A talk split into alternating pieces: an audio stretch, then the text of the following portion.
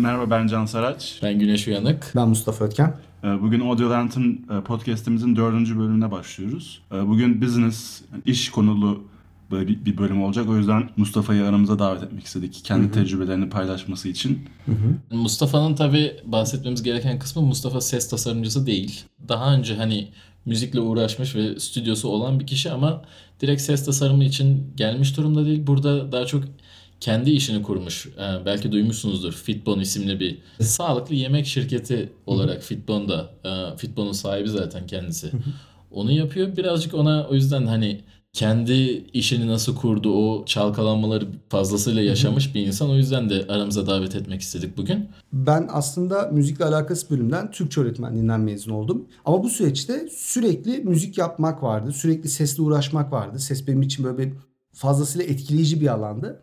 Dolayısıyla e, bu süreçte üniversitedeyken bir yandan da müzikle uğraşıyordum. Kendi stüdyomu kurdum zamanında. 2007'de ilk profesyonel stüdyomu kurdum. Ondan sonra işte kolejde kurulan stüdyo Kızılay'a taşındı. Bir zaman sonra üniversiteden mezun olduktan sonra özellikle daha ciddi işler yapmam gerektiği söylendiği için çevrem tarafından stüdyoyu kapatmak durumunda kaldım ve öğretmenliğe devam ettim. Ama o zamandan beri yine de e, sese ve müziğe olan ilgim devam etti. Daha sonra e, özellikle Meetup.com üzerinden işte e, çeşitli meetupları takip ediyordum zaten. Bir gün bir fark ettim. İşte Sound Design Meetup var. Hem de Ankara'da. Dedim ki ben buna katılmalıyım. Çok aslında alanla ilgili derinlemesine bilgi sahibi değilken bile geldim ve e, sizle de tanışmış oldum. Ki biz de çok memnun olduk Aynen, açıkçası seninle tanıştığımıza. Peki öncelikle şeyi bir söyleyelim. Stüdyonun adı neydi ilk kurduğunda? Barcode Rex. Ya Ben duymadım da bana eski kalıyor sanırım zaten. Kaç seneleriydi? Aslında 2006'da böyle bir ev stüdyosu olarak başladı bu. Ondan sonra 2007'de dışarıda bir stüdyo olarak kurdum. Hani kolejde bir stüdyo olarak kurdum. Ee, Daha sonra 2008'de Kızılay Karanfil Sokak'ta bir tane e, stüdyo açtım. Ondan sonra işte böyle büyüdü. Ee, şeyi tabii ki hani bunu yaparken özellikle ben ses tarafında birazcık biliyorum da hani müşteriler falan bazen bayağı sıkıntılı zamanlar yaşanabiliyor. Çünkü genelde insanlar görme odaklı olunca ses tarafında mesela sıkıntılar yaşıyorlar. Özellikle yani bizde şu çok oluyor işte bize öyle bir ses yap ki böyle vu vu yapsın diyor mesela. Hani onu mesela çözmeye çalışıyorsun o sırada vu vu ne demek? Ya da işte ben artık müşterilere bazen öyle gidiyorum. Soğuk bir rüzgar dediğimde mu olsun ya da böyle daha sıcağımsı bir ton hani gibi bir şey mi olsun diye birazcık hani müşterinin dilinden anlamaya çalışma gibi bir kısım var ama tabii buraya gelene kadar bayağı bir acılı süreçler yaşadım. Senin böyle isim vermeden tabii ki müşterilerinle yaşadığın bazı sıkıntılar var mı? Oldu mu özellikle e, müzik kısmında şimdilik diyelim. Tabii şimdi o zamanlar sosyal medyada bu kadar gelişmiş değil. Dolayısıyla böyle kulaktan kulağa yayılıyorsunuz ve e, ben yine bu sektörden de olmadığım için ilk işte tanıdıklarım ve tanıdıklarımın tanıdıkları gelmeye başladı. Ki burada da bana para kazandıran ilk müşterilerim genelde arabesk rapçiler veya e, işte bağlamacılar oluyordu. E Şimdi adam mesela geliyor ve e, ya da farklı bir müzisyen diyelim. Şimdi adam geliyor ve bir kanalın üzerine aynısını bir daha çalamıyor veya bir daha okuyamıyor. Ve sizden bunu o dışarıda aldığı hani mesamda alınan kayıtlar gibi kayıt almanızı bekliyor her şeyin sonunda. Hani müşteri aslında kendi kapasitesini bilmiyor veya e, ne istediğini bilmiyor az önce söylediğim gibi. Ama öteki taraftan da e, ortaya çıkacak ürünün hani son ürünün muhteşem paketlenmiş bir şey olmasını bekliyor. Burada bayağı zorluklar yaşıyorduk. Ya bu zaten benim aslında fark ettiğim Türkiye'deki birçok işte var. Video yapanlarda da oluyor bu daha çok. Belli kullanılan teknikler belirli teknikler belirli bir seviye. Yapanlar da bazı yerlerde belirli seviye oluyor. Ama işte çıkan şeyin her zaman işte bir söz yani Hollywood kalitesinde iş çıkaracağız.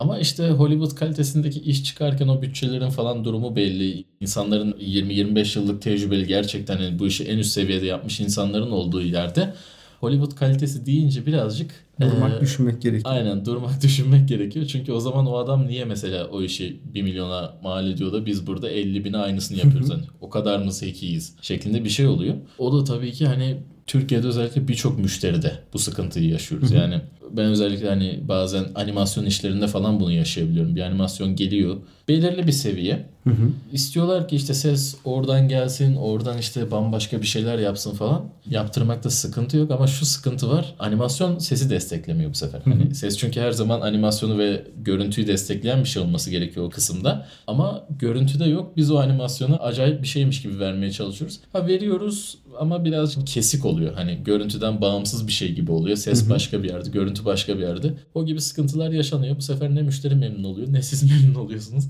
Böyle saçma durumlar yaşanıyor. Bir de hani karşı taraf ne istediğini de bilmiyor. Yani stüdyoyu açıyorsunuz. Adam geliyor. Kayıt odasına giriyor ve ilk kaydettiğin cümle genelde ne söyleyeyim oluyor.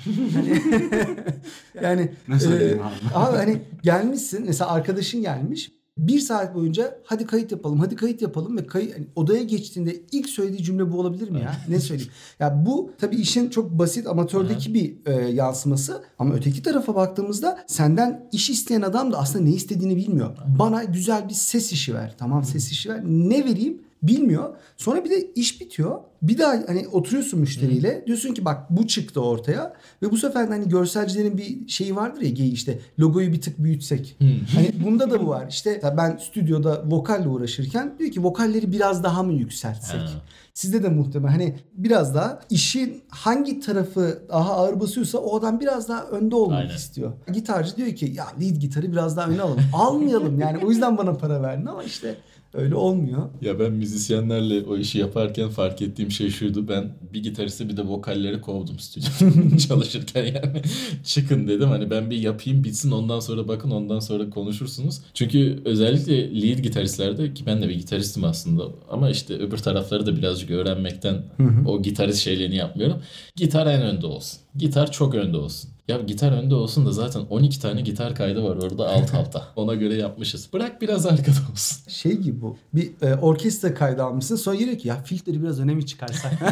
Öyle bir şey olabilir mi değil mi? Hani buna benzer bir taleple geliyor karşı taraf. Bu birazcık tabii ki e, şey olabiliyor. Ürün bittikten sonra bir daha başa dönmek veya aslında için sinmeyen bir ürün çıkartmak bazen sıkıntı Aynen. verici olabiliyor. Bazen de işte diyorsun ki birazcık insan kendini soyutlayabiliyor o zaman. Hani birazcık müşteriden dolayı oluyor ama son olarak benim işim değil. O ürünü pazarlayacak olan ben değilim. E, yani parasını veren kişinin istediği buysa ve Evet. bu üründen memnun kalsa yapacak bir şey yok. Al. Evet, tabii o zaman da şey yapıyorsun. Kredi listede. Aynen kendini koydurmuyorsun. Sakince bu senin yapmak istediğin şey deyip oradan devam edebiliyor. Tabii e, biz bunu yaparken genelde şeyi çok yaşıyoruz. Hani para isteme işi aslında işin en sıkıntılı bölümü oluyor. Parayla ilgili sıkıntıları şöyle hep yaşıyoruz. Birisinden yeni bir iş alacağımız zaman en doğru fiyatı nasıl belirleyebiliriz? Nasıl maksimum para kazanıp nasıl müşteriyi kaçırmadan da en fazla para kazanabileceğimiz parayı da alabiliriz? Hani bunu belirlemenin çalışmasını yapmakta gerçekten bazen zorlanabiliyoruz ve bence tamamen tecrübe tecrübeyle alakalı bir şey. Yani zaman içinde bu da geliştirilebilen bir özellik. Başlarken zorlanıyoruz ama işleri almaya başladıkça aldığımız işlerin doğrultusunda nasıl fiyat biçebileceğimizi zaman içinde öğrenebiliyoruz. Hani senin de bilmiyorum. Bununla ilgili tecrübelerin vardır eminim. Stüdyo işlerinde biraz daha tabii paket fiyatlar gibi oluyor. Çünkü hani işin bir kayıt tarafı var bir de prova tarafı var. Dolayısıyla bu ikisi arasında bir fiziksel stüdyonun olması oraya bir insanın para vermesini mantıklı hale getiriyor. Evet, doğru. Ama özellikle işte freelance çalıştığımız durumlarda ya da dışarıdan işte mix mastering işe alındığı durumlarda bu çok daha zor oluyor bunu fiyatlamak. Çünkü senin söylediğin gibi burada adam saati mi ele almalı yoksa hani iş başına bir biyonluk mantığında ya da Fiverr mantığında iş başına ya da e, element başına mı fiyatlamayı düşünmeli? Orada tabii çeşitli e, soru işaretleri çıkabiliyor. Benim mesela hep şu oluyor. Yurt dışındaki insanlardan fikir al- aldığımız zaman her zaman bir ortak cevap alıyoruz. Yani her zaman saat başı çalışın işte. Benim saatlik ücretim X dolar ya da lira neyse e, şu kadar saat çalışacağım. Dolayısıyla işimin karşılığı bu olacak. Bunu öneriyor insanlar daha çok yurt dışından.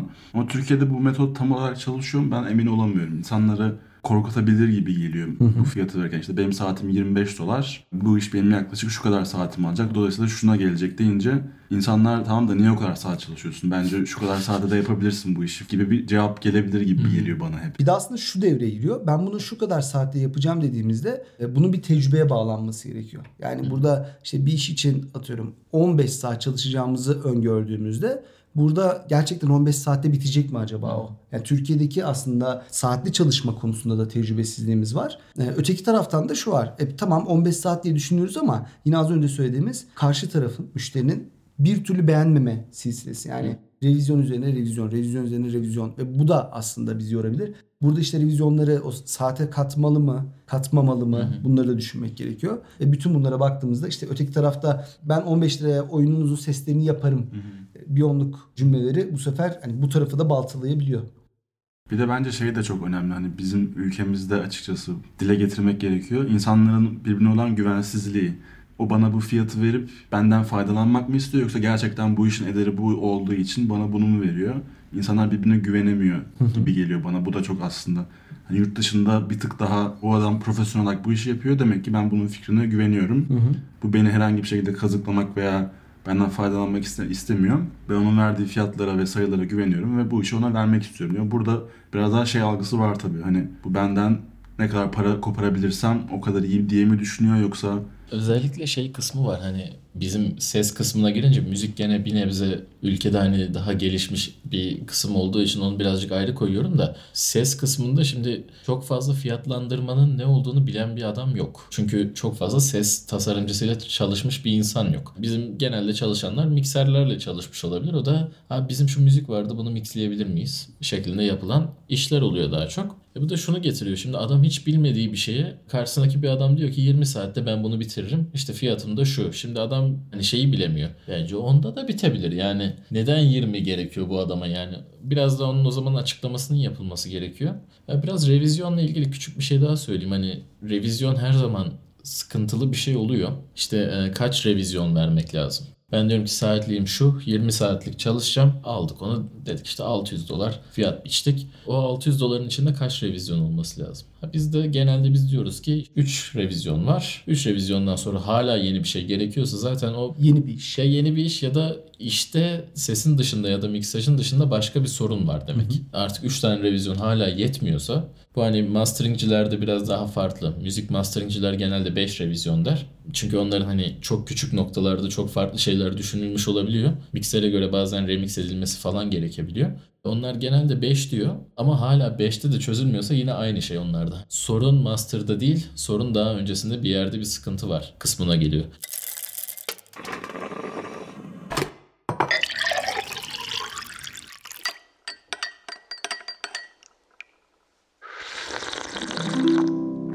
Tabi revizyonları falan biz belirledikten sonra müşteriyle bilmiyorum sen onu yaşadın mı müzikte çünkü e, özellikle kulaktan kulağa doyma bilgi ve şeyle olunca arkadaş üstüne olunca kontrat falan yapma herhalde olmuyordur ama bizim genelde şimdi müşteriyle işte o güveni sağlamak için her zaman bir küçük de olsa bir kontratımız oluyor. Hani fiyatlandırmayı nasıl yapacağız? İş olarak ne verilecek? Tarihler nedir? Kaç revizyon? Hani orada her zaman bir kontrat gerekiyor çünkü kontrat olmayınca Diyelim ki iş bir ay öncesinden gelmiş oluyor. Bir ay sonrasında lan tarih ne zamandı, iş ne zamandı, neyi ne yapacaktık falan kimse hatırlayamıyor.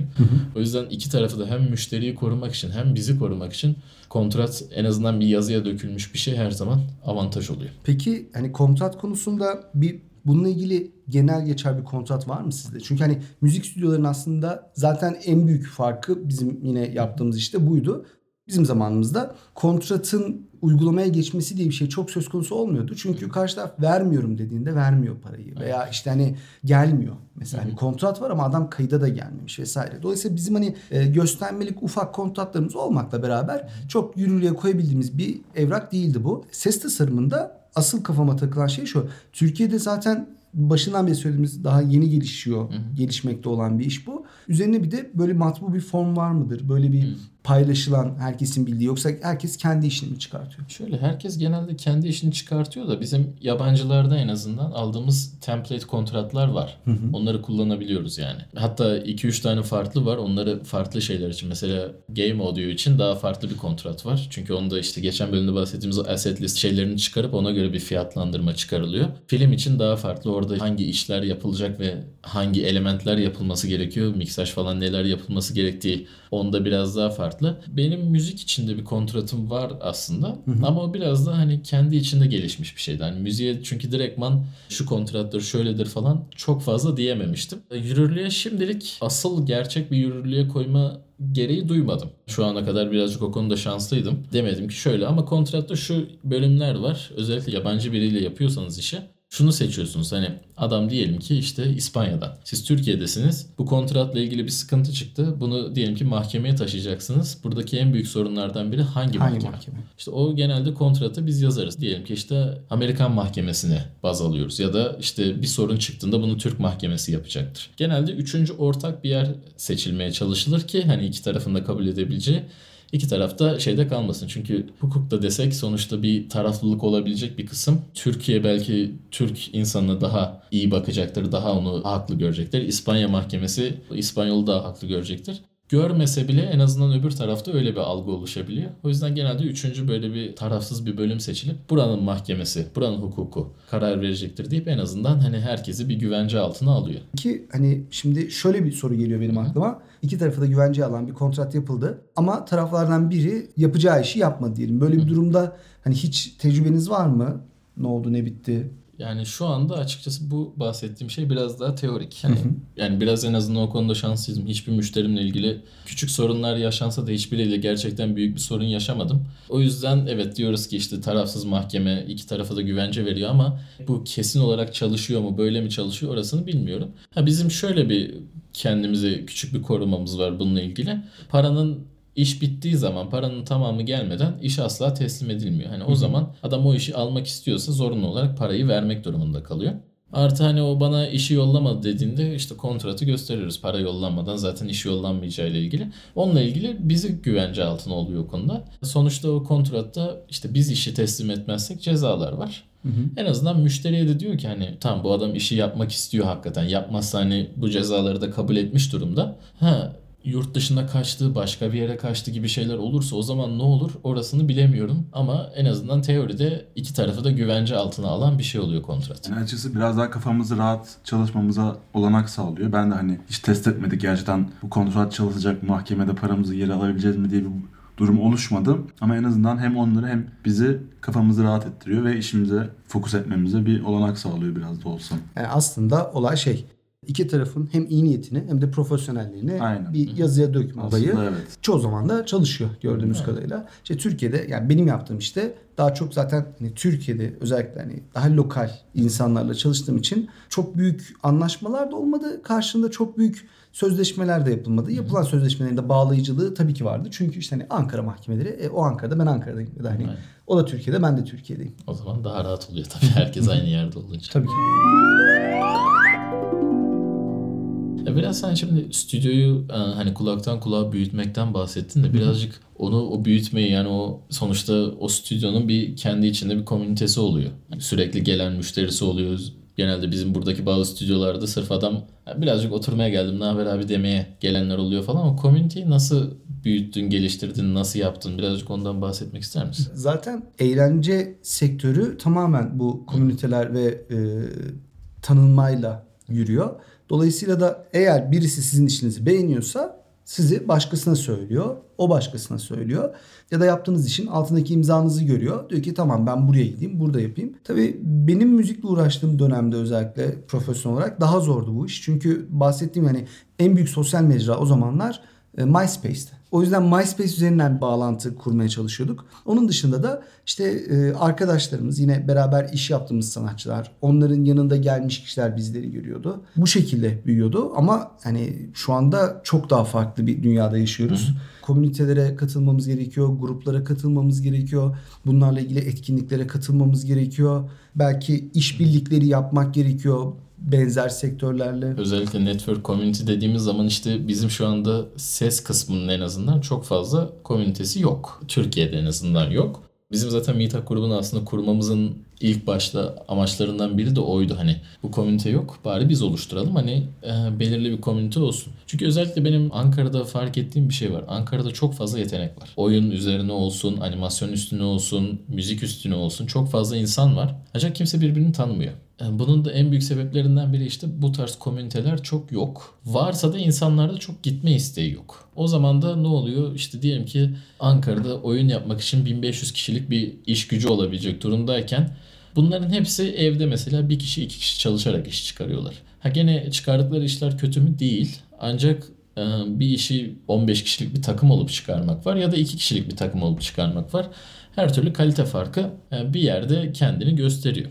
Bir de duyulmuyor. Yani Aynen. yaptığı iş e, başkaları tarafından duyulmuyor. Adamın aslında yanı başında bu işi yapabilecek bir insan varken gidiyor yurt dışından biriyle çalışıyor veya başka şehirden biriyle çalışıyor. Bence bu noktada Sound Design Ankara e, Meetup grubu da misyonunu yerine getiriyor diye düşünüyorum. Çünkü konuşmanın başında da söyledik. Ben de buradan görüp geldim ve hani ilgim bir daha ateşlendi. Artık hani yaptığım şeylere e, tekrar farklı bir gözle bakıyorum. Kaldı ki bilmeden geliyor insanlar. Hani benim de gördüğüm kadarıyla meetuplarda e, gelen kişiler işte ya ben tam bilmiyorum diye gelenler var. Ben müzikle ilgili bir şey di- diye gel hani duydum diye ya da ben müzikle ilgili bir şey diye düşündüm diyerek gelenler var. Ama her şeyin sonunda bunun ne olduğunu, bu ses tasarımının önemini veya içeriğini öğrenmeye başladıklarında hem yeni pencereler açılıyor bu insanlara hem de işte bağlantılar güçlenmeye başlıyor. İşte sağda solda bu sefer meetup'ta karşılaştığımız insanlarla e, karşılaşmaya, sohbet etmeye de başlıyoruz. Aynen o meetuplar işte öyle deyince tabii orada hani tanıştığınız bir insandan neyin de nereden çıkacağı hiç belli olmuyor. Hani orada yeni tanışıyorsunuz bir sonraki gün beraber iş yapmaya başlamışsınız.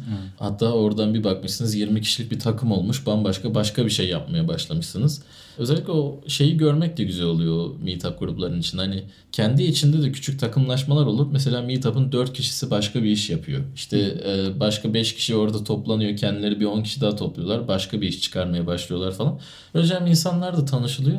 Çünkü Ankara büyük bir yer ama aynı zamanda Ankara bayağı küçük bir yer. Özellikle bizim eğlence sektöründe çalışan insanlar da az yani hani Ankara şöyle baktığımızda asıl olarak ne vardır? Sanayi vardır, endüstri vardır, Kamu inşaat vardır. Biraz da kamu var. Bir de hani askeri teknolojiler herhalde Türkiye'nin en azından Savunma daha çok sanayi. savunma sanayi burada. O yüzden hani asıl sanayiler burken eğlence sektörünün böyle küçük komüniteleşmeleri güzel oluyor ki hani insanlar aynı dili konuşan insanlar oluyor. Aynı dilde konuşunca daha güzel şeyler de çıkıyor.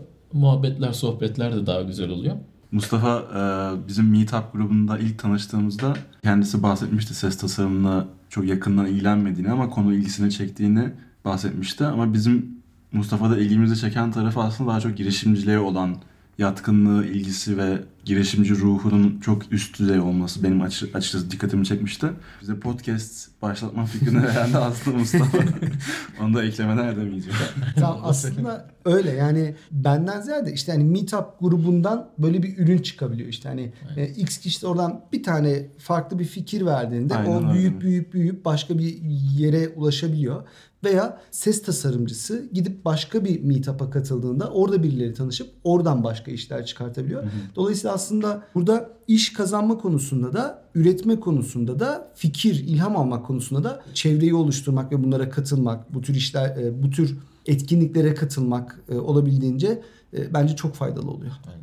Bugün biraz daha konunun iş ve business taraflarından bahsetmeye çalıştık elimizden geldiğince. Mustafa da kendi tecrübelerinden bilgileri bize aktardı. Bugünlük bu kadar programımız. Ben Can Saraç. Ben Güneş Uyanık. Ben Mustafa Ötken. Bir dahaki programda görüşmek üzere.